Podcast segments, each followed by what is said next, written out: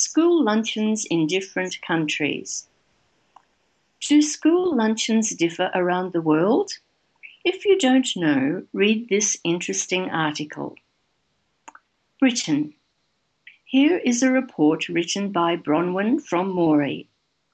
I thought it would be interesting to eat school dinners for a week and check out the varieties of healthy foods served at my school.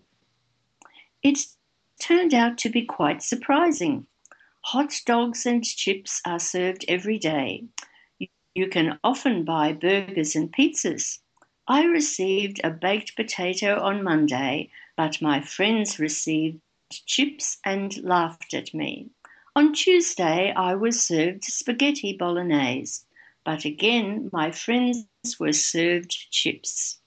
On Wednesday, I treated myself to a hot dog and chips. My friends all got chips again. I ate a sandwich on Thursday and on Friday because there were only chips, burgers, and hot dogs on the menu. I asked the dinner ladies what meals were the most popular, and they answered chips and burgers. France. It is easier to find grilled chicken with green beans on the menu than burgers or sausages. You can get chips only one, day a week to go with salmon lasagna, while pizza is served with a green salad. Drinks are healthy as you can only get water. The US. Children in the US schools really don't like the food they are given. People have said that the lunches kids get in schools aren't very healthy. They help to make them gain weight. Around 20% of US schools offer fast food like McDonald's. Norway. No child in Norway receives a school meal.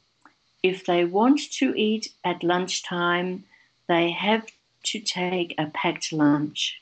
Most packed lunches are open sandwiches with cheese or salami.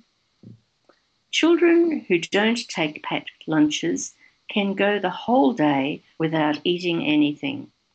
So some people are now arguing that Norwegian schools should have canteens, but only ones that sell healthy food. Ukraine.